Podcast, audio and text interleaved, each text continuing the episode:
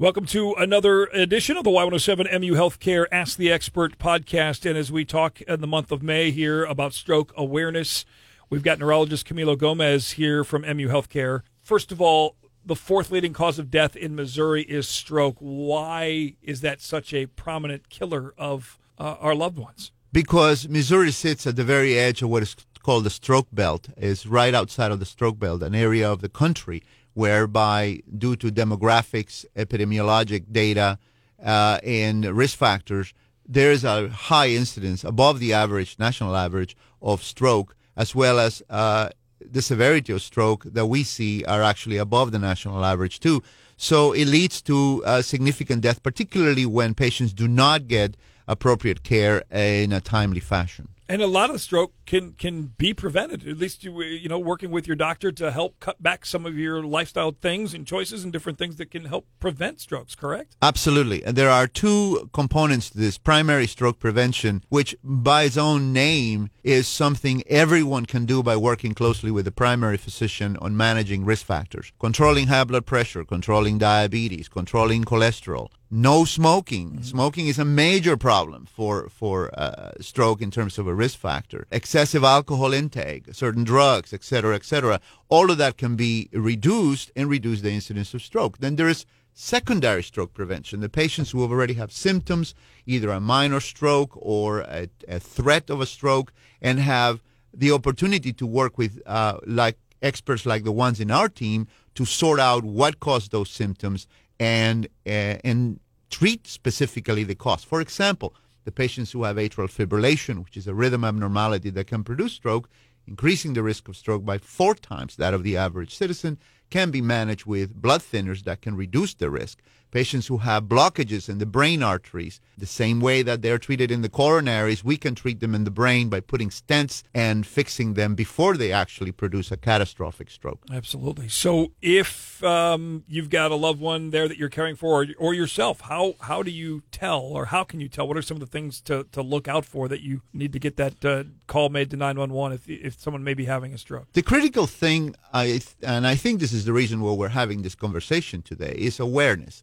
The awareness that any sudden neurologic change, any change that someone has from going at their baseline in their own uh, normal state to a new state uh, very suddenly, particularly when this includes a sudden onset of weakness of one side of the body, a sudden onset of numbness in one side of the body, a sudden loss of vision in either one eye or both eyes, a sudden loss of speech or the inability to communicate verbally, a sudden loss of balance, a sudden unexplained headache in someone who never suffers from headaches or hardly suffers from headaches should be a warning red flag that something is wrong with the brain and that something, until proved otherwise, should be considered to be a stroke. Don't hesitate uh, and think, oh, maybe they just haven't had enough no. coffee yet this morning, or whatever it is. Obviously, something is different. Something is is not right. Make a phone call to nine one one and well, and you make a, help right away. You make a very important point. Uh, the important point that that I think people need to understand is that we, in our end, we do not require anyone to be certain that they're having a stroke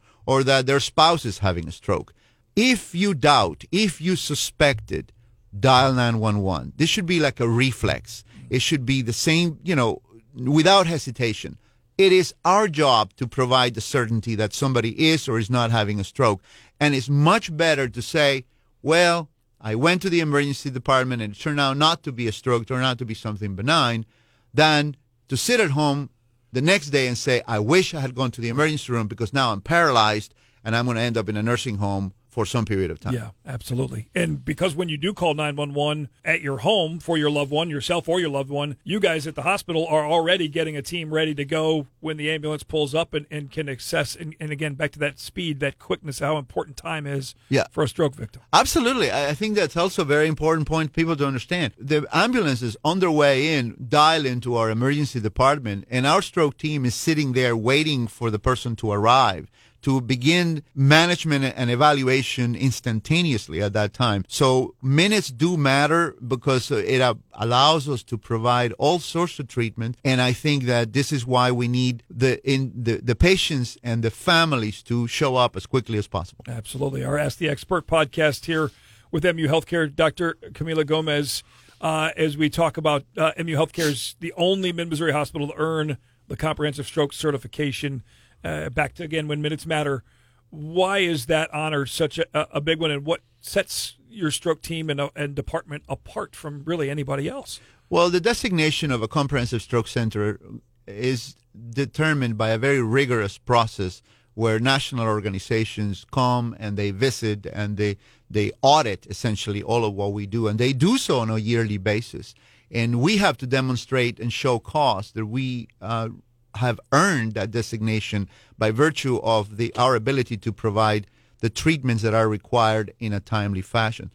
The comprehensive designation implies that we have a very broad angle approach to every little aspect, every dimension of stroke, all the way from very um, sophisticated ways of diagnosing and separating the different kinds of strokes to the very sophisticated application of treatment strategies that are tailored and and specifically provided for different types of stroke. The only one in mid Missouri and one of only six in the state, um, the comprehensive stroke uh, care and the team. Why, as we wrap things up here on our podcast, in in closing advice to anyone that is listening or seeking out some advice about how to prevent or how to treat someone having a stroke, what would you what would you tell them or their loved ones? I think that there's multiple sources of information. Number one, of course, primary physicians are the base of our pyramid in terms of stroke prevention because they manage the risk factors. Uh, but and they can provide all of the information on that aspect that everybody may need.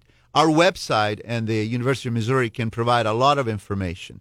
And there are sources, the American Stroke Association, uh, and so on, that can also provide information uh, for anyone to learn about it the critical aspect continues to be awareness of the public and word of mouth. Tell everybody, tell your neighbors, tell your your family members. It is critical that if anyone has a sudden neurologic change that is unexplained, until proved otherwise, we got to consider that to be a stroke because it is the only way we can make an impact in your lives. And we have patients that walk out of the hospital 90 years old that were very disabled on arrival and two or three days later can walk out of the hospital simply because they came early enough and we were able to apply certain techniques that changed their lives for the better and they're doing very well. Absolutely. Well it's amazing stories to hear and, and again the comprehensive stroke certification quite an honor.